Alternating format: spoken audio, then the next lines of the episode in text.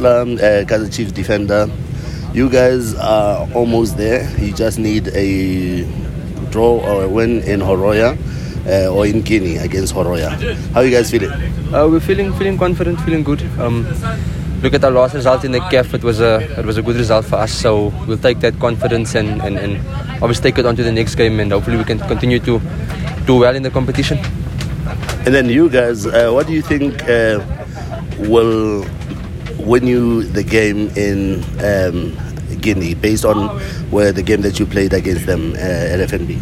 I think for us the most important thing is to stay confident in ourselves and trust our ability that that we're playing away, yes, so it will be a different ball game, but we've got to be patient and, and, and, and know that we can do it and just believe in ourselves and that we'll, we'll go past this, this, this step. Personally, playing in the in the group stages of the Champions League, having travelled uh, different countries in the continent, what has this done for you?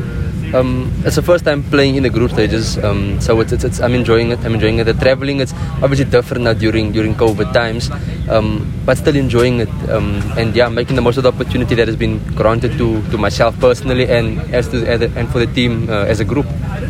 And um, obviously, you're younger players uh, like yourself, uh, Ngcobo, Mashiane. Um, when you guys talk about playing in this competition uh, with uh, some of the top teams, um, how do you think this will help you going forward in the future and even for the national team?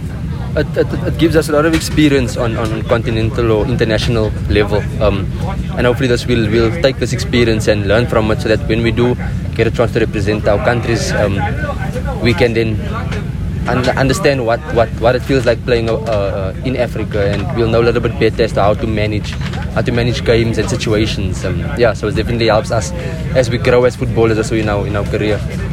All right, thank you.